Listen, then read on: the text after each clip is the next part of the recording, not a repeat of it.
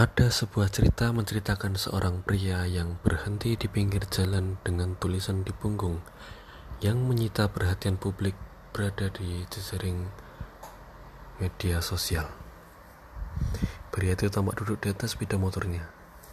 Dia membuat sebuah lembaran kardus yang bertuliskan Saya butuh pekerjaan apa saja. Begitulah tulisan yang ada di punggungnya. Kemudian ada seorang pria yang datang untuk menanyainya. Kemudian dia mewawancarinya secara mendadak. Aksinya pun membuat warganet merasa terharu atas kebaikannya yang telah diberikan bantuan untuk pria tersebut. Sekian cerita dari saya. Terima kasih.